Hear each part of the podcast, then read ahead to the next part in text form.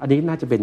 ปรากฏการณ์ใหม่ๆในวงการเรานะที่ developer รายหนึ่งเนี่ยแบ่งที่ดินให้กับ developer รายอื่นไปพัฒนากลยุทธ์นี้คืออะไรครับ หาเพื่อนหาเพื่อนนะฮะหาเพื่อนมาร่วมกันพัฒนาร่วมกันเรียกแขกเข้ามา คือทำให้บริเวณถนนตรงนี้เนี่ยเรียกว่าเป็น shopping center ของที่อยู่อาศัยเลย แต่ว่าจุดมุ่งหมายเราคืออยากให้คนเห็นว่านี่มันเป็นแหล่ง community ใหม่เป็นแหล่งใหม่เลือกซื้อเป็นแหล่งเลือกซื้อที่อยู่อาศัยอ่านะครับที่เข้ามาในในที่เดียวบริเวณเดียวเนี่ยเราเลือกซื้อได้สารพัดอย่าง This is the Standard Podcast. Eye opening for your ears. The secret sauce. สวัสดีครับ ผมเคนนักครินทร์และนี่คือ The Secret Sauce Podcast What's your secret? คำศัพท์แห่งยุคของโลกหลังโควิด -19 ครับ ก็คือคำว่าปรับตัวนะครับ ผมสนใจมากครับว่าแต่ละธุรกิจเนี่ยเขามีหลักคิดในการปรับตัวของเขาอย่างไรบ้าง วันนี้มีตัวอย่างบริษัทหนึ่งครับ ก็คือ บริษัท Property Perfect จำกัดมหาชนครับหลายท่านรู้จักกันเป็นอย่างดีอยู่แล้วทำอสังหาริมทรัพย์มา 30 กว่าปีนะฮะ portfolio ของเขาเนี่ยเล่าให้ฟังเป็นพื้นฐานก่อนก่อนหน้านี้ก็คือมีเรื่องของอสังหาริมทรัพย์เป็นหลักก็มีทั้งคอนโดมีทั้งบ้านเดี่ยวทั้งทาวน์เฮาส์มีในมุมของธุรกิจโรงแรมด้วย ทั้งที่อยู่ในประเทศญี่ปุ่น หรือว่าในกรุงเทพมหานครหลาย ๆ ที่ Sheraton Hyatt Regency อะไรแบบนี้นะครับ แต่พอเจอโควิดเข้าไป รวมทั้งก่อนหน้านี้มีเรื่องของ LTV เนี่ยต้องบอกว่าโดนผลกระทบเต็ม ๆ เหมือนกันครับ ในปี 63 ที่ผ่านมาต้องบอกว่าเป็นปีที่หนักมาก ๆ ผู้บริหารบอกกับผมเลยว่าหนักที่สุดปีหนึ่งผลประกอบการมาก็คือขาดทุน แล้วก็มี DE นะครับหรือ debt ratio ต่อ equity เนี่ยในเรื่องของหนี้สินเนี่ยค่อนข้างสูงระดับหนึ่งเขาต้องปรับตัวครับวันนี้ที่จะมาเล่าเนี่ยมันเคสการปรับตัวที่น่าสนใจ เพราะเขากำลังจะกระโดดจากการทำบ้าน ไปทำถุงมือยางครับเขามีกลยุทธ์ 3 อย่างด้วยกันที่ผมอยากเล่าเป็นพื้นฐานให้ทุกท่านฟังก่อนที่เดี๋ยวเราจะไปลงรายละเอียดกัน อันที่1ครับก็คือในแง่ของธุรกิจที่อยู่อาศัย ใช้คำว่า de-urbanization เน้นบ้านที่มีราคาแพง เน้นบ้านที่อยู่ไกลออกไปจากใจกลางเมืองของกรุงเทพมหานครเพราะเขาเห็นเทรนด์อันนี้ แล้วมีการปรับตัวหลายอย่างที่น่าสนใจ มีบทเรียนที่เขาไปรวบรวมที่ดิน แบ่งขายที่ดินให้กับคู่แข่งด้วยนะฮะสร้างถนนขึ้นมาเองเลย มีวิธีคิดหลายอย่าง ซึ่งผมว่าเป็นวิธีคิดที่จับเทรนด์ของการที่อยู่อาศัยที่น่าเอาไปใช้ต่อได้ อันที่ 2 ก็คือเรื่องของกลยุทธ์ในการขายครับทำตัวให้เบามากขึ้น ทั้งในแง่ของการขายที่ดิน การขายสินทรัพย์ที่เป็นโรงแรมออกไป เข้าสู่กองรีดอันนี้ก็เป็นหลักคิดที่เป็นบทเรียนกับพวกเราได้ แล้วก็อันที่ 3 ที่หลายคนอาจจะสนใจมากครับก็คือการทำอสังหาริมทรัพย์อยู่ดีๆครับกระโดดเข้ามาทำถุงมือยาง เอ๊ะอะไรคือความต้องการของเขา อะไรคือกลยุทธ์ของเขา และอะไรคือความท้าทาย ที่เขาสามารถที่จะปั้นธุรกิจตรงนี้ ให้มีรายได้กลับเข้ามาให้ได้ เพราะเขานี่คือมองว่านี่คือธุรกิจที่มีมาจินค่อนข้างสูงนะครับ ผมพูดคุยกับคุณวงศกรประสิทธิ์วิภาคครับกรรมการผู้จัดการบริษัท Property Perfect จำกัดมหาชน ตอนนี้น่าจะเป็นตอนที่หลายคนได้เข้าใจความหมายของคำว่าปรับตัวจริง ๆ ครับโควิด -19 ก็หลายคนทราบอยู่แล้ว เข้ามาสร้างผลกระทบให้กับทุก ๆ ธุรกิจนะครับอสังหาริมทรัพย์ก็หนักมากเหมือนกัน ปี 63 ปี 64 ตอนนี้ไม่รู้เหมือนกันว่าจะจบเมื่อไหร่65 66 อยากให้คุณวงเล่าถึงตัวผลกระทบที่เกิดขึ้นกับ Property Perfect หน่อยว่า ความท้าทายใหญ่ที่สุดตอนนี้คืออะไรแล้วมันกระทบเรามากน้อยแค่ไหนในปีที่ผ่านมาครับธุรกิจอสังหาริมทรัพย์เนี่ยได้รับผลกระทบมาก่อนจะเกิดโควิดซะอีก ถ้าคุณจำได้เนี่ยเรามีปัญหาเรื่องเกี่ยวกับ LTV อ่า loan นะ to ครับ value ครับฮะเรื่องเกี่ยวกับหนี้ครัวเรือนสูงครับทำให้คนสามารถกู้กู้ไม่ได้ ตอนนั้น ปัญหาเดิมๆเนี่ยยังไม่ได้แก้ไขเลยอืมก็เจอปัญหาใหม่เข้ามาโควิดตรงนี้ก็ฮิตเข้ามาเต็มๆเลยนะครับ แต่ว่าในอสังหาริมทรัพย์ตรงนี้เนี่ยถ้าเราแบ่งเป็น sector ต่างๆ ก็จะมีอยู่หลายกลุ่มนะครับ บ้านเดี่ยว ระดับราคาแพง ระดับราคาปานกลาง ระดับราคาล่าง กลุ่มทาวน์เฮาส์ กลุ่มคอนโดมิเนียม ถามว่า sector ไหนโดนหนักที่สุด ตอบได้เลยครับคอนโดมิเนียมโดนหนักที่สุด เนื่องจากว่าคอนโดมิเนียมเนี่ยกลุ่มลูกค้าหลักๆ ก็จะมีอยู่ 4 กลุ่ม คือมีกลุ่ม real demand แน่นอนนะกลุ่มหนึ่งนะครับซื้อเพื่ออยู่อาศัยจริงนะฮะ กลุ่มที่ 2 คือกลุ่มลงทุนครับนะครับซื้อเพื่อปล่อยเช่านะหรือซื้อเพื่อรอลูกนะฮะลูกโตหรือลูกเรียนจบเลยจะมาอยู่นะฮะกลุ่มที่ 3 กลุ่มเก็งกำไร ซึ่งอันนี้เป็น demand เทียมเราไม่ชอบเลยนะครับกลุ่มทีสี่4 คือกลุ่มจากชาวต่างชาติ พอเกิดโควิดขึ้นมาเนี่ยนะฮะ demand เทียมหายเลยครับนะครับพวกเก็งกำไรไม่มีแน่นอนนะพวกลงทุนก็ลงทุนยากขึ้นก็หายไป กลุ่มต่างชาติหายไปก่อนโควิดซะอีกนะครับโดยเฉพาะยิ่งผู้ซื้อชาวจีน ก่อนเกิดโควิดก็มีปัญหาเรื่องสงครามการค้าสมัยคุณทรัมป์เป็นประธานนะฮะครับทางจีนก็ก็เริ่มแย่แล้วนะฮะลูกค้าชาวจีนก็เริ่มหาย พอมาโควิดนี่เรียกว่าหายจบเลยนะเพราะงั้นธุรกิจคอนโดมิเนียมเนี่ยที่เคยมีลูกค้าอยู่ 4 กลุ่ม ก็จะเหลือกลุ่มเดียวคือกลุ่ม real demand นะครับกลุ่ม real demand โอเคก็ยังมีอยู่นะครับก็ยังมีอยู่สม่ำเสมอ แต่คนที่อยากจะซื้อเนี่ยก็จะเจอปัญหาที่ว่าซื้อแล้วกู้ไม่ค่อยได้นะครับเนื่องจากปัญหาเดิมๆอย่างที่ผมทราบอย่างที่เราทราบกันอยู่นะเรื่อง LTV เรื่องหนี้ครัวเรือนนะฮะถึงแม้เขาอยากได้จริง ซื้อเพื่ออยู่จริง แต่ก็กู้ไม่ค่อยได้ใช่ ส่วนกลุ่มอื่นเนยนะฮะกลุ่มบ้านเดี่ยวระดับราคาสูงกลุ่มนี้ยังดีอยู่นะครับนะฮะไม่น่าเชื่อว่ากลุ่มนี้เนี่ยดีอยู่ในทุกทุกสภาวะทางเศรษฐกิจเลยนะคือรับไม่ได้มีการตกลงเลยเหรอฮะไม่ตกเลยนะโอ้ฮะเผลอๆบางเดือนดีขึ้นด้วยซ้ำไปโอ้เพราะอะไรรู้ไหมครับครับคือทางกลุ่มกลุ่มคนรายได้สูงเนี่ยก็ต้องยอมรับว่าเขามีมีอยู่หลายก๊อกนะฮะเขามีอยู่หลายก๊อกนะฮะคือเขาอาจจะไม่ได้อย่เสียหายบ้านกระทบสักก๊อกมากสองก๊อกก็ยังมีก๊อกอื่นอยู่เยอะนะคครัรับบเขาจะสามารถจัดสรรมาซื้อบ้านที่อยู่อาศัยได้ โดยเฉพาะยิ่งเขามองว่าช่วงนี้เนี่ยเป็นช่วงโอกาสอ่า ราคาดี ราคาดีครับเขามี bargaining power สูง ก็สามารถต่อรองราคาได้ดีนะครับคนขายก็อยากขายเหลือเกินเนี่ยนะฮะเพราะงั้นเขาสามารถเลือกบ้านในทำเลที่เขาชอบในราคาที่สมเหตุสมผลที่สุดเพราะกลุ่มนี้ออกมาซื้อเยอะครับนะเราพบว่าตั้งแต่โควิดมานะฮะกลุ่มนี้ซื้อเยอะขึ้นอืมกลุ่มพวกทาวน์เฮาส์ทาวน์เฮาส์จะคล้ายๆคอนโดมี demand จริงครับนะเขาอยากได้จริง แต่ว่ากู้ไม่ค่อยผ่านครับนะโดยเฉพาะยิ่งทาวน์เฮาส์ระดับราคาล่างๆนะต่ำกว่า 3 ล้าน แล้วเพราะว่าพฤติกรรมคล้ายๆคอนโดเลยครับ อัตราการซื้อเท่าไหร่เนี่ยถูกปฏิเสธเยอะมากอ๋อขอบคุณครับรีวิวให้เห็นภาพชัดเจนเลยทั้งบ้าน ทั้งทาวน์เฮาส์แล้วก็เรื่องคอนโดมิเนียม ผมทราบว่าจริงในพอร์ตของ property perfect ก็มีโรงแรมอยู่ด้วยครับอันนี้ก็น่าจะกระทบหนักเหมือนกันครับเลยอาจจะให้เล่าให้ฟังนิดนึงครับว่า ภาพรวมเป็นยังไงบ้างครับเรามีโรงแรมอยู่ที่ประเทศญี่ปุ่นครับนะฮะสองโรงแรมนะครับที่เอ่อเกาะฮอกไกโดนะครับแล้วก็เรามีบริษัทในเครือของทางแกรนเซซึ่งมีอยู่หลายโรงแรมเลยครับในกรุงเทพแล้วก็ในเอ่อหัวหิน ทุกโรงแรมนี้เราทราบอยู่แล้วว่าปิดใช่นะครับแล้วก็ยังไม่รู้ว่าจะฟื้นเมื่อไหร่ครับนะครับซึ่งการฟื้นตัวของธุรกิจโรงแรมเนี่ยขึ้นอยู่กับนักท่องเที่ยวต่างชาติ นักท่องเที่ยวจากชาติจะเข้ามาได้เนี่ยตัวที่ชี้เป็นชี้ตายเนี่ยนะฮะ คือการฉีดวัคซีนใช่ครับนะครับถ้าเราฉีดวัคซีนได้เร็ว เราฟื้นตัวเร็ว เปิดรับนักท่องเที่ยวได้เร็ว ธุรกิจโรงแรมก็ฟื้นเร็วครับเราเริ่มต้นเนี่ยช้าอืมต้องยอมรับว่าการฉีดวัคซีนเราช้ามากนะฮะครับเอ่อไม่เพียงพอนะครับแล้วก็การจัดสรรวัคซีนสับสนมาก หลายหลายๆคนก็จองแล้วก็ถูกยกเลิก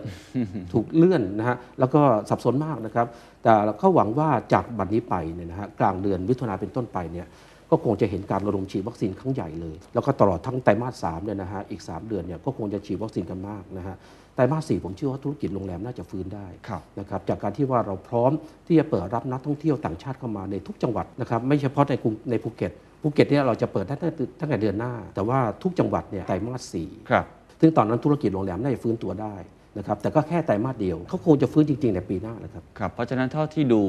ความท้าทายทั้งหมด เราเห็นอันไหนโดนกระทบเยอะ อันไหนโดนปานกลาง Property Perfect เองในปี 63 ที่ผ่านมาผมเห็นงบรายได้ออกมาก็อาจจะไม่ค่อยดีนะ ผมว่าต้องมีการปรับตัวค่อนข้างสูงมากอยากให้เล่าให้ฟังนิดนึงว่าตัวเลขที่ออกมาเป็นยังไง แล้วก็การปรับตัวอันนี้แหละที่เป็นหัวใจที่ผมว่าน่าจะเป็นบทเรียนให้กับทุกท่านได้ เพราะเห็นมีการปรับตัวที่น่าสนใจมากขยายพอร์ตไปสู่เรื่องของถุงมือยางอะไรต่างๆ อาจจะให้เล่าให้ฟังนิดนึงครับในระดับขององค์กรนะครับแล้วก็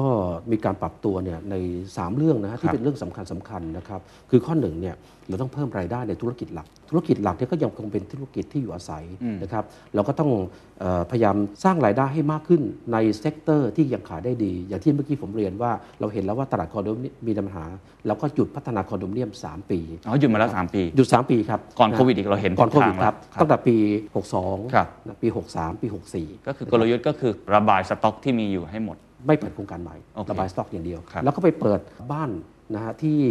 อยู่ในความต้องการของตลาดอืมนะครับบ้านเดี่ยวระดับราคาปานกลางครั บบ้านเดี่ยวระดับราคาสูง อันนี้ก็อยู่ในความต้องการตลาด แล้วก็ยังมี margin ที่ดีอยู่นะครับแล้วก็เปิดกลุ่มนี้มากหน่อย มีการร่วมลงทุนกับทาง JV ของเรา JV ต่างชาตินะฮะอยู่ 3 JV นะครับคือเราได้ทำ joint venture กับทางกลุ่มฮ่องกงแลนด์อืมนะเปิดบ้านแพงนะฮะอืมที่บริเวณถนนแจ้งวัฒนะ ในปีนี้เราจะเปิดอีกโครงการหนึ่งที่บริเวณกิ่งแก้วสุวรรณภูมิ เราได้ทำ JV ร่วมกับกลุ่ม Sumitomo นะฮะทำบ้านเดี่ยวระดับราคาไม่แพงนักนะฮะอยู่แถวถนนราชพฤกษ์ตัดใหม่ เราได้มีการ JV ร่วมกับกลุ่ม Sekisui ครับเพื่อทำบ้านที่เป็นนวัตกรรมใหม่ในหลาย ๆ โครงการของเรา อันนี้ก็เป็นการกระจายการลงทุนออกไปนะฮะมีการ JV ร่วมกับบริษัทต่างประเทศที่เข้มแข็งนะฮะทั้งในด้านเงินลงทุนและการตลาดและเทคโนโลยี อันนี้คือเรื่องเกี่ยวกับการปรับตัวด้านธุรกิจหลักข้อ 2 เราต้องลดหนี้บริษัทเราเนี่ยก็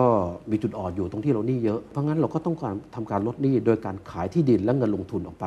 นะครับปีนี้ Property Perfect และก็ทางแกรนเซซึ่งเป็นบริษัทในเครือเนี่ยครับรวมทั้งวิรีเทลด้วย เรามีแผนที่จะขายที่ดินและเงินลงทุนสูงถึงประมาณ 20,000 ล้านอืมในปีนี้เลยนะครับเป้าหมายเพื่อลดหนี้ถูกไเป้าหมายเพื่อลดหนี้ DE ที่เราะฮะเห็นเพื่ออลดยู่ในหนี้ตลาดลด DE ให้ลดให้ลดลงให้ได้ครับข้อ 3 ไปมุ่งโฟกัสในธุรกิจใหม่ที่มีดีมานสูงอืมมีมาจิ้นสูง นะครับอย่างเช่นธุรกิจถุงมือยางอืมสามอย่างชัดเจน เดี๋ยวครับผมเจาะทีละอย่างเอาอันแรกก่อนกลยุทธ์ของเราก็คือ ไปเจาะตลาดกลุ่มบ้านกลุ่มมากบ้านขึ้น ที่มี demand ชัดครับเจนนะครับแล้วก็ยังสามารถทำ margin ได้ดีอยู่ ครับผมสัมภาษณ์ผู้บริหารหลายคนมาที่ทำอสังหาริมทรัพย์ ทุกคนก็เห็นเทรนด์เรื่องของบ้านคล้ายๆ กันเหมือนกัน ความแตกต่างของ Property Perfect คืออะไรครับ จุดแข็งอย่างหนึ่งของเราเนี่ยคือการเลือกทำเลครับ ที่มีศักยภาพ ทางผู้บริหารเราเนี่ยมี vision ในการเลือกทำเลที่อยู่อาศัยที่มีศักยภาพ แล้วก็สามารถซื้อที่ดินที่เป็นกลุ่มเป็นก้อนในขนาดที่ใหญ่อืมในต้นทุนที่ถูกอืมนะครับในศักยภาพที่ดี แต่ผมยกตัวอย่างเช่น พอร์ตใหญ่ๆนะอยู่ 3 กลุ่มหลักๆเลยนะฮะที่บริเวณถนนเอ่อสุขุมวิท77 นะที่บริเวณถนนรามคำแหงแล้วที่บริเวณถนนรัตนาธิเบศรถนนรัตนาธิเบศรเนี่ยในช่วงนั้นช่วงประมาณก่อนต้มยำกุ้งเนี่ยถ้าเราจำได้ รถรางยังน้อยอยู่เลย ถนนก็เล็กนิดเดียวครับรถไฟฟ้าสายสีม่วงไม่มีอยู่แล้วนะครับทางด่วนยังไม่เกิดขึ้นเลยนะฮะตอนนั้น แต่ว่าทางผู้บริหารมีวิชั่นในการเข้าไปซื้อที่ดินนะฮะเริ่มต้นจากขนาดประมาณร้อยกว่าไร่ขยายไปเรื่อยๆนะฮะที่ดินก็เจริญขึ้นเรื่อยๆนะฮะทำเลนั้นจนกระทั่งถึงปัจจุบัน เรามีที่ดินในพอร์ตนั้นเนี่ยอยู่รวมกันประมาณเกือบ 2,000 ไร่ ลงจากสะพานพระนั่งเกล้าไปทั้งฝั่งซ้ายมือฝั่งขวามือ ไปจนถึงบริเวณถนนราชพฤกษ์ถึง 2,000 ไร่ ซึ่งพัฒนาไปเกือบเต็มแล้ว ผมก็จะว่า เรายังเหลือพื้นที่ให้พัฒนาได้อีกประมาณแค่สามสี่ปีก็น่าจะหมด ซึ่งบริเวณนั้นก็ความเจริญก็มามากมายนะคครัรับบราคาที่ดินราคาบ้านถ้าเป็นสมัยนั้นนะฮะ สมัยที่เราขายบ้านพร้อมที่ดินขนาด 100 ตารางวาในวันนั้น ไม่ถึงล้านครับ ไม่ถึงล้านนะฮะ ประมาณสัก 8 9 แสน ถึงตอนนี้เนี่ยหลังนั้นถ้าบอกพัฒนาตอนนี้ต้องประมาณ 15-16 ล้านครับ อันนี้คือวิชั่นในการมองที่ดิน บริเวณถนนสุขุมวิท 77 เราเริ่มพัฒนาที่ดินตรงนั้น ตั้งแต่ไซส์ขนาดประมาณสัก 200 ไร่ ตอนนั้นยังไม่มีสนามบินสุวรรณภูมิถนนหน้าโครงการเป็นถนนเล็กนิดเดียว นอกจากเราเราแทบไม่มีอะไรเลยตอนนั้น ถามว่าเอ๊ะเราซื้อทำไม เราเห็นศักยภาพ ว่ามันจะต้องเจริญขึ้นในอนาคตอันใกล้แล้วก็จริงนะครับพอเราซื้อตรงนั้นเนี่ยคู่แข่งก็มาเปิดตามเยอะแยะไปหมดเลย เกิดมีศูนย์การค้าขึ้นมาครับเกิดมีหมู่บ้านระดับราคาแพง แม้แต่คอนโดมิเนียมก็เกิดขึ้น มาถึงณปัจจุบันเนี้โรงแรมนะครับโรงแรมระดับ 5 ดาวก็เกิดขึ้นศูนย์ค้ามากมาย โรงเรียนนานาชาติก็เกิดขึ้น ระดับราคาไม่ต้องพูดเลยว่าแพงจากตอนนั้นเท่าไหร่นะฮะแต่ว่าเราสามารถพัฒนาได้ ในต้นทุนที่ไม่สูง อืมเข้าใจแล้วนี่คือจุดแข็งคือเราเห็นวิสัยทัศน์ว่าตรงเนี้ยจะเป็นทำเลที่ดี แล้วเราก็รีบไปลงทุนก่อนทำให้เรามีต้นทุนน่ะที่ดีกว่าคนอื่น ใช่ครับผมอาจจะถามเป็นเป็นความรู้แล้วกันนะครับว่าปกติผู้บริหารเวลามองที่ดินหาทำเลแต่ละที่เนี่ยเราใช้หลักคิดยังไงว่าที่ตรงเนี้ยน่าจะเป็นที่ที่มีอนาคตหนึ่งอาจจะเริ่มจากตอนนี้ก็ได้ผมไม่แน่ใจว่าตอนนี้มันยังพอมีเห็นอยู่ไหมฮะถ้าเป็นในกรุงเทพมหานครเนี่ย ถ้าเรามองจาก Google ลงมานะฮะเรามอง Google Earth เนี่ยเราจะเห็นว่าพื้นที่สีเขียวที่ยังไม่ถูกพัฒนาเนี่ยมีน้อยแล้วมีจำกัดนะครับโดยเฉพาะยิ่งใน area ที่ถนนหลักๆเนี่ยนะฮะครับจะเหลือไม่มากแล้วครับตอนนี้เราเรามีพอร์ตใหญ่ๆอยู่ 2 พอร์ตที่เราเพิ่งจะพัฒนาไม่นานนี้ครับซึ่งเราเชื่อว่าในระยะเวลาอันใกล้ก็จะเจริญขึ้นมาอืมคล้ายๆกับตัวอย่างที่ผมเล่าไปนะครับพอร์ตในทางฝั่งตะวันออก ทั้งฝั่งตะวันออกเนี่ยเรามี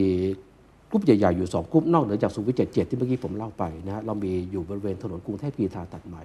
นะครับซึ่งพอร์ตตรงนี้เนี่ยเราก็ได้รวบรวมที่ดินมา แล้วผมว่าน่าจะประมาณสัก 7-8 ปีที่แล้ว ตั้งแต่ยังไม่มีถนนกรุงเทพพีทาตัดใหม่อืมยังไม่เห็นถนนเลยนะฮะตอนไปอ่าซื้อตอนนั้นเนี่ยก็ก็เป็นท้องไร่ท้องนาถ้าคนไม่เข้าใจก็เอ๊ะคุณซื้อทำไมอ่านนะครับแต่พอเราเริ่มซื้อปั๊บถนนก็ตัดใหม่ก็ผ่านหน้าที่เลย หลักคิดคืออะไรครับ คือถนนเส้นนี้ไม่ได้เป็นความลับอะไรเลยนะครับโอเคถนนเส้นนี้เนี่ยวางแผน ที่จะตัดมาเนี่ยประมาณสักรูปผมว่าร่วม 30 กว่าปี ตั้งแต่สมัยผมยังเป็นนักศึกษาอยู่ เส้นนี้เนี่ยอาจารย์ผมมาสอนให้ดูเนี่ยว่าจะมีถนนเกิดขึ้น แต่ผ่านไปแล้วหลายรัฐบาลก็ไม่เกิดสักทีหนึงเพิ่งจะมาตัดถนนเสร็จได้เนี่ยเมื่อไม่นานนี้เองนะครับครับ เมื่อตอนที่เราซื้อที่ดินแล้วนะครับแล้วก็สามารถที่จะมีที่ดินขนาดใหญ่นะพอร์ตนี้เราประมาณสัก 700 กว่าไร่ ในต้นทุนที่ถูกมาก ตอนรวมที่ดินอะไรอย่างนี้ยากไหมครับ สมัยนั้นไม่ยากหรอกครับ ถ้าสมัยที่ยังที่คนดินยังมองคนไม่ยังเห็นมองอะไม่ไรเห็นเนี่ยนะฮะค่าอืมก็ลงที่ดินไม่ยากนักนะแต่ถ้าคุณมาถามว่าซื้อตอนนี้ยากไหมแพงแล้วครับอ่าแพงอ่าอ่าอันนี้ก็เป็นส่วนหนึ่งที่เรามองเห็นว่า ความเจริญจะมาครับพอถนนตัดใหม่ขนาดใหญ่มากกรุงเทพกีทาตัดใหม่เนี่ยขนาดใหญ่มากนะฮะพอมาถึงไม่นานเนี่ยก็จะมีศูนย์การค้า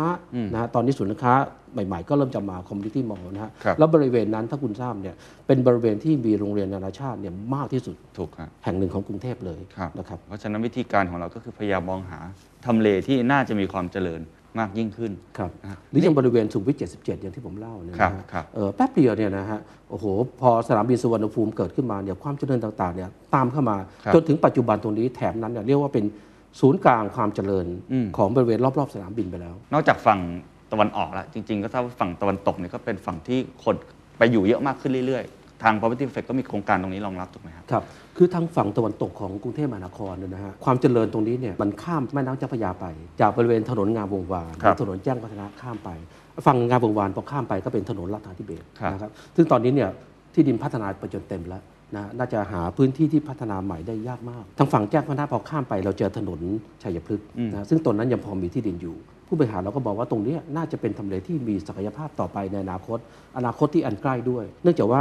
ความเจริญทางฝั่งตะวันออกของแม่น้ำเจ้าพระยาเนี่ยเต็มแล้วอืมนะฮะถนนแจ้งวัฒนะถ้าคุณเห็นเนี่ยแทบไม่มีพื้นที่ที่จะพัฒนาอะไรได้ ตึกครับสูงขึ้นเต็มไปหมดครับรถก็ติดด้วยนะฮะแต่ว่าพอข้ามแม่น้ำไปยังเขียวๆอยู่นะฮะอืมตรงนั้นเนี่ยเราก็มีที่ดินพอร์ตใหญ่ของเรานะฮะพอข้ามแม่น้ำเจ้าพระยาไปเนี่ยพอร์ตแรกเลยก็คือของเรา เราเริ่มรวบรวมพื้นที่ตรงนี้เนี่ยขนาดสักประมาณสักหกเจ็ดร้อยไร่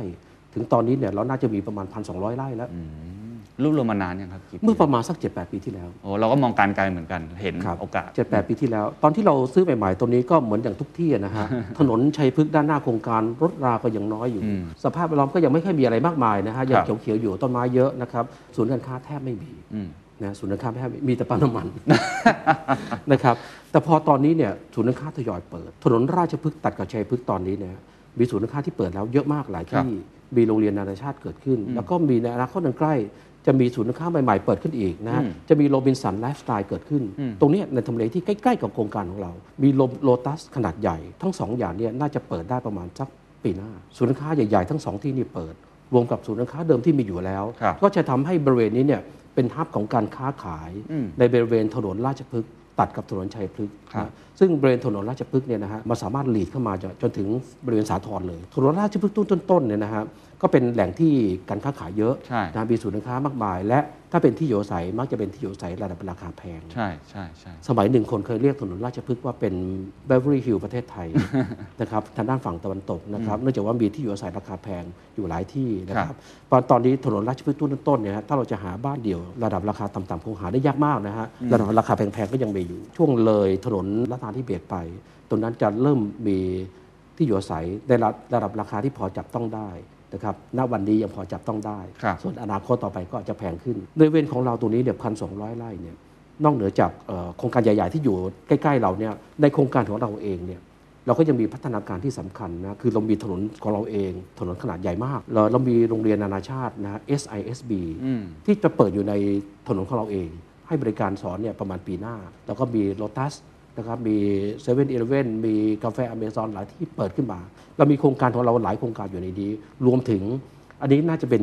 ปรากฏการณ์ใหม่ๆ ในวงการเรานะฮะที่ developer รายหนึ่งเนี่ยแบ่งที่ดินให้กับ developer รายอื่นไปพัฒนาอ๋อเหรอฮะพอร์ตของเราที่เรามีอยู่เยอะเยอะมากเนี่ยประมาณ 1,200ไร่เนี่ยเราแบ่งให้บริษัทเพื่อนๆเรา นะครับไปพัฒนานะอย่างเช่นบริษัทแสนสิริก็ไปพัฒนาในโครงการของเขาครับนะเราแบ่งขายให้กับ SC Asset ไปพัฒนาโครงการของเขาเราแบ่งขายให้กับเอ่อบริษัทพฤกษา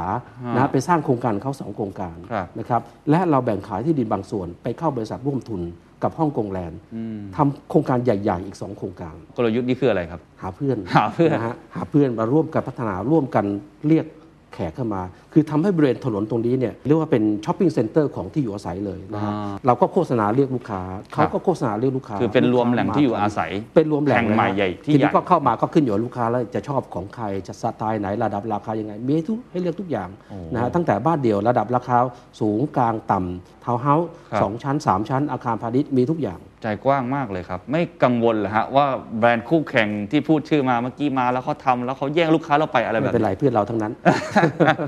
แต่ว่าจุดมุ่งหมายเราคืออยากให้คนเห็นว่านี่มันเป็นมันเป็นแหล่งคอมมูเป็นินแหล่ตี้งใหม่เลือกซื้ออาเป็นแหล่งเลือกซื้อที่อยู่อาศัยอ่านนะครับที่เข้ามาในในที่เดียวบริเวณเดียวเนี่ยเราเลือกซื้อได้สารพัดอย่างนะคครัรับบแล้วก็การที่เรา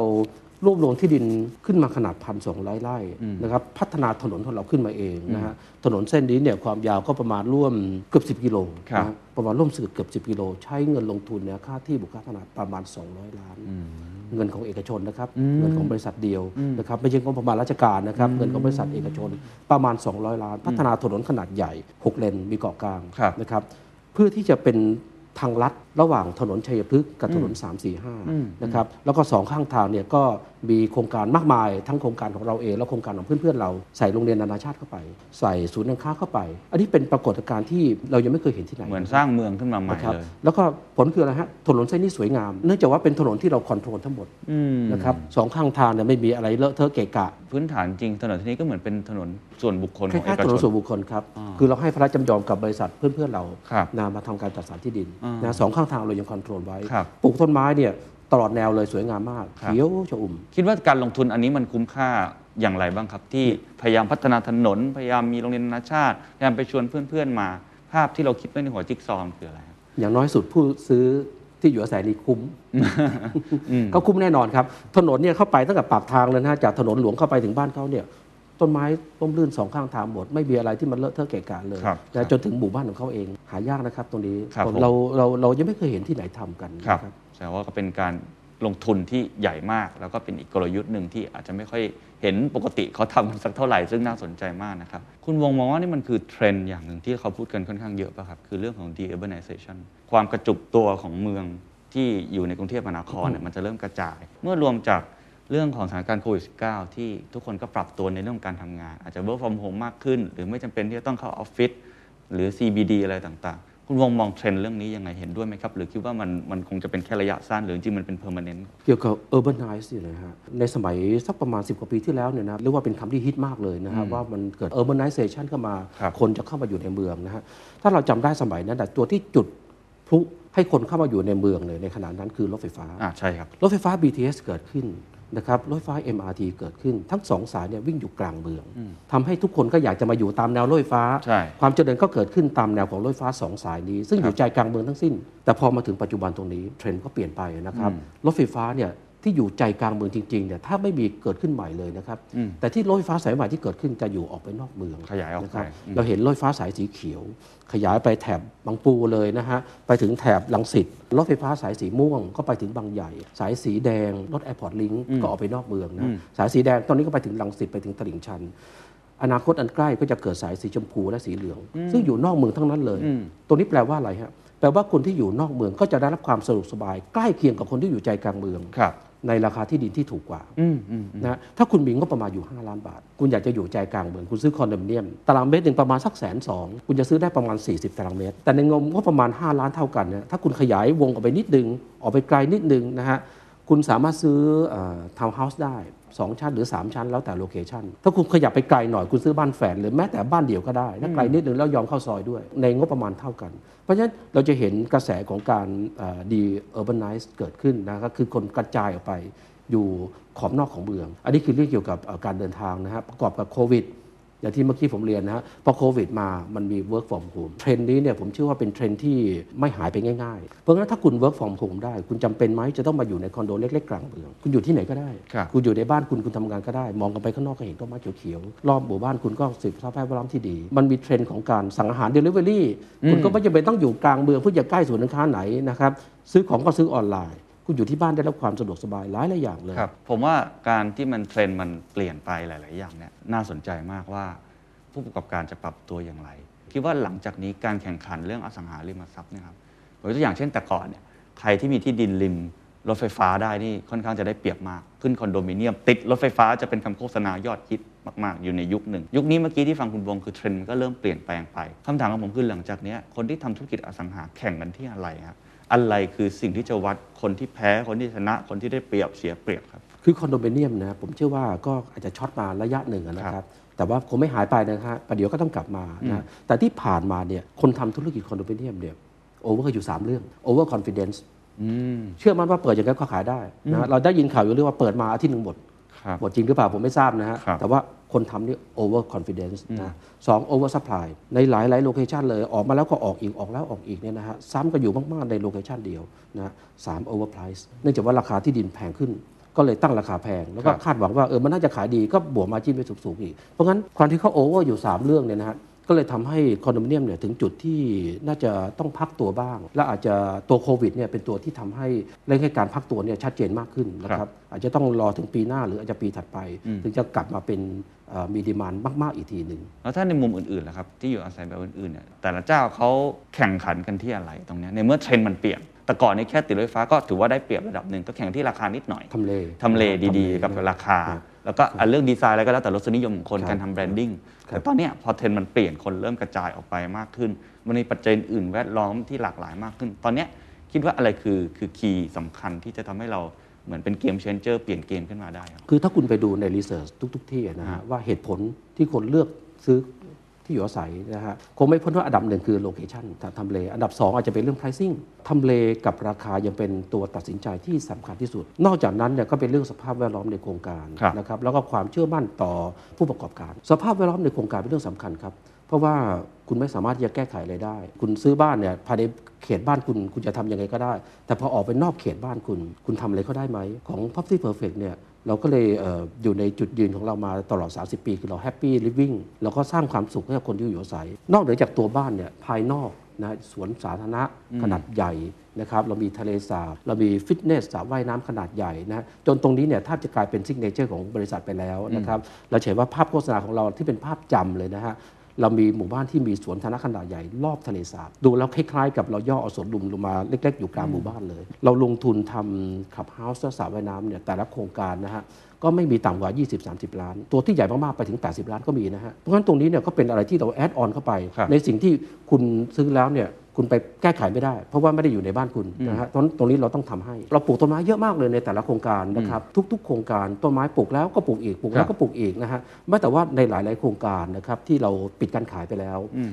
หลายปีนะฮะเราก็กลับไปทาสีปลูกต้นไม้ใหม่อีกทีหนึงอืมเพราะว่าต้นไม้ก็อยู่คู่กับการอยู่อาศัยอยู่แล้วนะคครัรับบเพราะฉะนั้นนี่เป็นอีกปัจจัยหนึ่งที่สำคัญมากครับนอกจากทำเล นอกจากเรื่องราคาสภาพแวดล้อมต่างสภาพแวดล้อมในโครงการเป็นเรื่องสำคัญครับๆครับ อีก part หนึ่งกลยุทธ์หนึ่งอันที่สองเมื่อกี้ที่คุณวงพูดถึง คือการขายสินทรัพย์บางอย่างออกไป อันนี้วิธีคิดหลักคิดมันคืออะไรแล้วมันมันมีความยากไหมครับ มีความหนักใจไหมครับ หรือมันเป็นเรื่องที่จำเป็นต้องทำในตอนนี้ละ เรามีหนี้เยอะนะครับฮะตอนนี้ก็ถึงเวลาที่จะต้องทำตัวให้เบาอืมนะครับ เราก็ต้องเลือกขายทรัพย์สินที่ยังไม่ได้พัฒนาออกไปครับนะครับ เรามีที่ดินอยู่เยอะนะฮะเราก็แบ่งขายออกไปนะฮะแบ่งขายไปอาจจะให้บริษัทของเพื่อนๆเราไปทำนะฮะหรือว่าไปไปทำธุรกิจประเภทอื่นนะแล้วก็มีที่ดินพอร์ตใหญ่ๆนะที่อยู่ในในแผน นะที่จะขายออกไป อย่างที่ผมเรียนตอนแรกว่าเรามีแผนที่จะขายที่ดิน และทรัพย์สินเอ่อและเงินลงทุนเนี่ยประมาณ 20,000 ล้านนะฮะทั้งของ Property Perfect เองอืมทั้งของ r e t a i l และของ Grand Asset บางส่วนเป็นที่ดิน บางส่วนเป็นเงินลงทุน บางส่วนเป็นโรงแรมอืมอันนี้คือภายในปีนี้หรือว่าจะยาวๆฮะลองดูก็ไปเรื่อยๆปีนี้คงได้ส่วนหนึ่งนะคครัรับบแต่ว่าน่าจะจบสมบูรณ์ผมเชื่อว่าน่าจะเป็นปีหน้าโอเคนะครับในแง่ของโรงแรมนี่ก็จะบางส่วนขายไปเลย บางส่วนก็เข้ากองรีดถูกไหมฮะใช่ครับอ่าบางส่วนก็ขายไปเลยนะครับ บางส่วนก็มีการตั้งกองรีดครับนะครับ อย่างเช่นของรอยัลเราคิดอันนี้ก็เราจะตั้งกองรีดขึ้นมาครับนะครับ แล้วก็เป็นเป็นรีดที่สามารถที่จะซื้อคืนได้อืมนะครับหลักคิดก็เพื่อทำให้เราผ่นตัวช่เบาขึ้น ให้มันตัวเบาให้มันผ่านช่วงโควิดที่ไปให้ได้ครับแต่เรามองเทรนด์เรื่องของธุรกิจด้านโรงแรมยังไงบ้างครับ เพราะเราก็ทำด้านนี้มาสักพักหนึ่ง เราคิดว่ามันจะกลับมาไหมครับ แล้วถ้ามันกลับมาเราจะมีกลยุทธ์ยังไงกับมัน หรือเรามองว่าเราจะกระจาย port ไปอย่างอื่นแล้วครับก็ต้องกระจาย port ไปทำอย่างอื่นนะครับ โรงแรมเนี่ยเราก็คงไม่ได้ขายหมดทุกที่นะครับ ก็ยังมีอยู่นะครับ ยังมีเหลืออยู่เพียงแต่ช่วงนี้เขาลำบากหน่อยนะฮะอืมเราก็ต้องลดลงไป เอาเงินไปทำธุรกิจอื่นอืมที่มี demand ครับมากนะแล้วก็มี margin ดี ซึ่งนั่นคือกลยุทธ์ที่ 3 ที่ผมว่าน่าสนใจมากที่อสังหาริมทรัพย์นับ 30 ปีกระโดดเข้ามาทำถุงมือยางครับอะไรคือไอเดียแรกที่เห็นว่าอันนี้คือธุรกิจที่ น่าสนใจมีกำไรที่ดี แล้วทำอย่างไรถึงเข้าไปตลาดนี้ได้ครับพอโควิดเกิดขึ้นมาเนี่ยนะฮะธุรกิจต่างๆ ก็กลับหน้ามือไปหลังมือเลยนะฮะธุรกิจที่เคยเป็นดาวรุ่งก็ก็เงียบไปเยอะเลยนะฮะธุรกิจที่เกี่ยวกับการท่องเที่ยว การเดินทางร้านอาหารศูนย์การค้าเงียบหมดเลยนะฮะครับแต่ธุรกิจประเภทที่เกี่ยวกับสุขอนามัยเนี่ยกลับขายดีหน้ากากอนามัยแอลกอฮอล์เจลรวมถึงถุงมือยาง ถุงมือยางเนี่ยเป็นอะไรที่ ที่ที่เราก็มองอยู่นะครับ แล้วก็จังหวะเหมาะนะที่เราสามารถที่จะไปร่วมทุนกับทางวัฒนชัยรับเบอร์เมดซึ่งเป็นกลุ่มที่ทำยางรายใหญ่ของประเทศอยู่แล้วนะครับทำถุงมือรายใหญ่ของประเทศอยู่แล้วนะไปจับมือกับเขาเพื่อที่จะขยายกำลังการผลิตถุงมือยางให้ใหญ่ขึ้น โดยที่ว่าถุงมือยางที่เราผลิตขึ้นมาเนี่ยนอกจากถุงมือยางธรรมชาติ ก็ยังมีถุงมือยางที่ใช้ในการแพทย์ครับเกรดการแพทย์นะครับ ซึ่งคุณอยากจะถามว่าเอ๊ะถุงมือยางเนี่ยมันดูเหมือนเป็นเทคโนโลยีง่าย ๆ ใครก็ทำได้นะฮะ ผมอยากจะเรียนว่าถุงมือยางเนี่ยที่ใช้ในการแพทย์เนี่ยเป็นธุรกิจที่มี entry barrier อยู่ ไม่ใช่ใครนึกจะทำก็มาทำได้เอ่อวัตถุดิบเขาเนี่ยนอกจากยางธรรมชาติ แล้วจะต้องมีส่วนผสมของ nitrile นะครับซึ่ง nitrile เนี่ยเป็นสารเคมีชนิดหนึ่งนะเป็น by-product จากตรงกันปิโตรเคมี การผลิต nitrile ออกมาเนี่ยจะมี pollution นะต้องระวังอย่างดีนะครับ เฉพาะ การขอ EIA ขอใบอนุญาตก่อสร้างโรงงาน nitrile เนี่ยใช้เวลาประมาณ 2 ปี โอ้ ไม่ง่ายเนาะยังไม่รวมการก่อสร้างโรงงานนะครับเพราะฉะนั้นใครที่จะมาทำตอนนี้ก็ไม่ทันแล้วหรอกครับอืมนะฮะก็ต้องอาศัยในไตรที่มีอยู่แล้วนะฮะพอดีเราก็สามารถที่จะล็อกจำนวนในไตรได้นะฮะเอามาผลิตตรงนี้นะแต่เราจึงทำให้เรามีความมั่นใจว่า entry barrier ตรงนี้ทำให้คู่แข่งเข้ามาไม่ได้ง่ายครับอย่างตัวธุรกิจเราเองที่ทำอสังหามา ถ้าไปทำอย่างอื่นที่ใกล้เคียงเนี่ยผมก็คงจะจะเข้าใจได้ครับแต่พอกระโดดข้ามไปเนี่ย ครับความท้าทายคืออะไรความยากคืออะไร แต่เรามองว่ามันคุ้มค่ากับโอกาสที่เราครับเห็นถูกไหมเป็นการปรับตัวนะครับเป็นการปรับตัวถุงมือยางที่เราวางไว้ตรงนี้เนี่ยเริ่มทำการผลิตได้เนี่ยประมาณเดือนกรกฎาคมโอ้เร็วมากเหมือนกันฮะประมาณเดือนกรกฎาเนี่ยเราวางแผนมาประมาณสักช่วงช่วงต้นปีนี้นะฮะเดือนกรกฎานี้เราก็จะผลิตได้ครับนะครับ ปีนี้เนี่ยเราจะสามารถเปิดได้หนึ่งโรงงานนะครับแปดสายการผลิต แล้วปีหน้าเราจะเปิดโรงงาน 2 บวกเข้าไปอีก 8 สายการผลิต ปีนี้เราคาดว่าจะมีรายได้ประมาณสัก 3,000 ล้านจากครับถุงมือยางอย่างเดียวครับนะครับ แล้วก็ปีหน้าและปีต่อไปน่าจะประมาณปีละ 9,000 ล้านครับนะครับทำไมเราถึงมองว่าโอกาสของถุงมือยางจะเติบโตมากขึ้นเรื่อยๆครับเราอ่าลองวิเคราะห์ให้ฟังได้ไหมครับช่วงนี้เนี่ยช่วงที่เอ่อโควิดระบาดหนักเนี่ยใช้ถุงมือยางนี่ใช้เยอะมากนะครับใช่ใช้เยอะมากทั้งฉีดยาทั้งในด้านของ sanitary ต่างๆเนยครับนะครับใช้เยอะมากบางคนถามว่าเอ๊ะแล้วถ้าบอกโควิดเนี่ยเขาไม่ระบาดแล้วเนี่ยคนยังต้องใช้ถุงมืออีกหรือออืมเทรนด์บางอย่างเนี่ยนะมันเกิดแล้วเกิดเลย และจะไม่เปลี่ยนอีกนาน เทรนด์ในด้านของความสะอาด สุขอนามัย สมมุติว่าปีหน้านะโควิดมันไม่ระบาดแล้ว คุณเข้าไปทานข้าวในร้านอาหารเนี่ยพนักงานยังผมเชื่อว่าพนักงานส่วนใหญ่นะพนักงานเสิร์ฟในร้านอาหารส่วนใหญ่จะต้องใส่ถุงมือเพื่อความมั่นใจของลูกค้า หายไปเนี่ยไม่รู้จะกลับมาระเบิดอีกอีกอีกเมื่อไหร่นะครับเอ่อในธุรกิจหลายหลายอย่างนะครับธุรกิจบริการรวมทั้งคนขายของเอ่อในในซูเปอร์มาร์เก็ตหลายที่ก็ยังต้องใส่ถุงมือยาง เพราะฉะนั้นตรงนี้เนี่ย demand ยังมีอยู่ แม้แต่ เชื่อว่าเชื้อโควิดจะหมดไปแล้วก็ตาม demand เพิ่มขึ้นก็จริง แต่ครับว่าคนก็พยายามมองเห็นครับแล้วก็กระโดดเข้ามาครับในในตลาดครับนี้ แต่ว่าก็ต้องยอมรับว่าราคาจะตกลงไปบ้างนะครับอ๋อเนื่องจากว่าจำไอ้คนจะมี supply ใหม่ๆเข้ามาในตลาดใช่นะถูกตอนนั้นอีกปีสองปีข้างหน้าเนี่ยนะคนจะมี supply ใหม่ๆเกิดขึ้นมาในตลาด และ demand อาจจะไม่ชุกเท่ากับใช่ตอนนี้นะครับราคาต่อกล่องก็จะลดลงไปบ้างครับแต่ก็ยังเป็น margin ที่สูงอยู่ดี ยังเป็น margin ที่สูงเห็นครับบอกว่า margin ค่อนข้างดีใช่ครับถูกไหมครับครับ แต่แต่คำถามก็คือว่าถามต่อเนื่องจากเมื่อกี้พอซัพพลายมันเริ่มเพิ่มขึ้น เราเห็นบริษัทโรงงานทำถุงมือยางเนี่ยชื่อดังหลาย ๆ ที่นะฮะในช่วงโควิดเอง มีตัวหนึ่งในตลาดหุ้นที่คนก็ให้รับการตอบรับที่ดีมากเหมือนกัน อะไรคือความสามารถในการแข่งขัน หรือกลยุทธ์ของของบริษัท ของเราครับที่จะแข่งกับคู่แข่งของคนอื่น คือถ้าถามว่าณตอนนี้นะฮะการตลาดนี่เหมือนกับว่าไม่ไม่ไม่ใช่เรื่องใหญ่เลยนะครับขอให้คุณผลิตขึ้นมาได้คุณก็ขายได้อืมนั่นในตอนนี้นะครับอืมอืมเพราะงั้นถ้าถามว่า key success ตอนไหนคือคือการผลิตๆอืมระยะสั้นนี่คือผลิตให้ระทัยะสั้ระยะสั้นคือผลิตให้ทันนะฮะอ่าเพราะว่ามันมีการพรีออเดอร์มา แล้วก็ออเดอร์เนี่ยออเดอร์ทีละหนึ่งสายผลิตแล้วนะโอ้นะสมมติคุณเป็นลูกค้าเนี่ยคุณจะมาสั่งซื้อทีสองสามร้อยกล่องนี่ไม่ใช่นะครับคุณต้องเหมาไปเลยหนึ่งสายการผลิตครับครับในเดือนนี้ เดือนกันยาครับหนึ่งสายการผลิตกี่กล่องแล้วคุณเหมาไปเลยทั้งสายครับนะฮะซึ่งตอนนี้เนี่ยออเดอร์เราเต็มแล้วทั้งปีโอ้โหปี 64เนี่ยออเดอร์เราเต็มทุกสายการผลิตดีมามันเยอะจริงนะครับอ่าแล้วถ้าในระยะกลางหรือระยะยาวเรามองยังไงครับราคาต่อกล่องอาจจะลดลงไปบ้างนะครับแต่เนื่องจากว่าตอนนั้นเนี่ยเหมือนกับแค่ว่าเราคุ้มค่าการลงทุนแล้วครับนะมาจิ้นอาจจะลดลงไปบ้าง แต่ก็ยังคุ้มทำบ้านอยู่หลายสิบปี กระโดดมาทำถุงมือยางเนี่ยครับ มันเหมือนกันไหมครับเป็นจังหวะนะหรือว่ามันเป็นจังหวะยากไหมครับเหมือนถึงวิธีคิดในการทำธุรกิจข้ามอุตสาหกรรมครับผมว่าเราก็ต้องปรับตัวค่อนข้างเยอะครับอย่างคุณเองต้องปรับตัว เช่น ต้องไปเรียนรู้เรื่องเครื่องมือการแพทย์ต้องเรียนรู้เรื่องในแง่ของกำลังการผลิต ต้องเรียนรู้สิ่งใหม่ๆค่อนข้างเยอะเราเรียนรู้อะไรบ้าง แล้วก็อะไรคือความท้าทายที่สุดของคนที่ทำอสังหาริมทรัพย์มาเรากระโดดเข้ามาทำมันเองครับครับก็คือเราเรียนรู้ว่าเราโตด้วยคนเดียวไม่ได้ เราโตเองคนเดียวไม่ได้ เราทำธุรกิจที่อยู่อาศัยเนี่ยฮะเราต้องอาศัย JV นะฮะเพื่อนเราที่เป็นอ่าชาวต่างชาตินะครับสามบริษัทที่ผมเรียนไปนะพอเราเข้ามาในธุรกิจถุงมือยางอืมเราทำเองก็ไม่ได้ เราก็ต้องไป JV ร่วมกับคนที่มีความชำนาญด้านนี้นะกลุ่มวัฒนชัยรัเบอร์เมดเป็นกลุ่มที่มีความชำนาญในด้านของยางนะครับด้านของถุงมือยางอยู่แล้ว ก็ไปต่อยอดเขาจับมือร่วมกันทำให้โตขึ้นนะครับนั่นหัวใจคือการจับมือใช่ครับ JV เอาครับคนที่ถนัดแต่ละด้านมาเจอกันให้ได้ใช่ครับแล้วก็จับที่ดีบานที่กำลังใช่ครับเพิ่มขึ้น กลยุทธ์ทั้ง 3 อย่างนี้คิดว่าปีนี้เป็นไงครับ เป้าหมายจะจบที่เท่าไหร่อะไรยังไงน่าจะ กลับมากำไรได้อีกครั้งถูกไหมครับ ปีนี้เราเชื่อว่ามีกำไรแน่นอนอืมนะครับถึงแม้ว่าธุรกิจโรงแรมยังถ่วงอยู่นะครับ แต่ว่าผลรวมทั้งหมดเราเชื่อว่ามีกำไรครับแล้วก็กำไรจะชัดเจนที่สุดในปีหน้าอ่าโอเค แล้วหลังจากนี้อนาคตของ Property Perfect จะเดินไปทางไหนต่อครับพอร์ตจะปรับยังไง business model revenue จะเป็นยังไงต่อฮะเราก็ยังอยู่ในธุรกิจที่อยู่อาศัยเนี่ยนะครับ ยังไม่ได้หายไปไหนนะครับเอ่อแล้วก็แต่ว่า product mix ก็ต้องดูให้ดี Product Mix เราควรจะไม่เทไปด้านใดด้านหนึ่งนะครับตอนนี้กลุ่มพวกบ้านแพงมาจิ้นดีนะครับก็ต้องยอมรับว่าตลาดดีอยู่นะครับแล้วก็มีมาจิ้นสูงนะฮะแต่ว่าคู่แข่งใหม่ๆ ก็เข้ามา เราก็ต้องรักษากลุ่มนี้ไว้ แต่กลุ่มแมสนะฮะกลุ่มแมสที่เป็นตลาดที่ระดับราคาประมาณ 5 ล้าน 7 ล้านนะฮะบ้านเดี่ยวระดับ ราคาประมาณต้นๆเนี่ยนะฮะเป็นกลุ่มที่เป็นกลุ่มหลักของเราอืมนะครับตรงนี้เราต้องรักษาไว้ Product Mix ของเราเนี่ยประมาณครึ่งหนึ่งนะฮะจะอยู่ในกลุ่มนี้กลุ่มบ้านเดี่ยวระดับราคาต้นกับระดับราคากลางๆครับอาจจะให้ช่วยถอดบทเรียน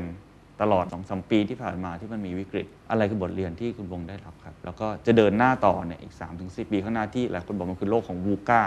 มีความไม่แน่นอนสูงมาก ผมเห็นวิธีการปรับตัวที่น่าสนใจ ทั้งทำให้ตัวเบาขึ้น ดู portfolio เรื่องของที่อยู่อาศัยที่เราเห็นเทรนด์ที่มันดีแล้วเราก็จับไปรวมทั้งกระโดดเข้าไปในธุรกิจที่มันมีโอกาสเติบโตมี demand สูง อะไรคือบทเรียนที่ คิดว่ามันมันสำคัญมากแล้วอยากจะแชร์ให้กับผู้ประกอบการคนทำธุรกิจทุกท่านครับธุรกิจที่อยู่อาศัยเนี่ยเป็นธุรกิจประเภทที่ capital intensive นะครับใช้เงินลงทุนสูงมากนะครับเงินลงทุนตรงนี้เนี่ยส่วนหนึ่งก็เป็นการซื้อที่ดิน ส่วนหนึ่งเป็นการก่อสร้าง ธุรกิจต่อไปนี้เนี่ยอย่างที่คุณเรียนว่ามีความไม่แน่นอนสูงมากนะครับเพราะงั้นการ control เงินทุนเป็นเรื่องสำคัญ ซื้อที่ดินก็ต้องซื้อในจำนวนที่พอดีพอดีอืมนะครับซื้อแล้วทำเลยอืมนะจะซื้อแล้วเก็บหลายหลายๆปีเนี่ยเห มือนสมัยก่อนเนี่ยอาจจะไม่ได้อืมเทรนด์เปลี่ยนแล้วเนาะต้องมองให้ขาด เทรนด์เปลี่ยนแล้วครับซื้อแล้วทำเลย ไม่ได้มองให้ขาดดองเก็บไว้อะไรซื้ออย่างแล้วเงี้ยทซื้อแล้วทำเลย ซื้อแล้วรออนาคตนะฮะต้องน้อยต้องน้อยจริงๆนะครับครับเมื่อก่อนอาจจะทำได้นะฮะเมื่อก่อนก็ซื้อซื้อแล้วรออนาคตแปลงใหญ่เนี่ยไม่เป็นไรแต่เดี๋ยวนี้ซื้อแล้วต้องทำเลยอืมนะครับ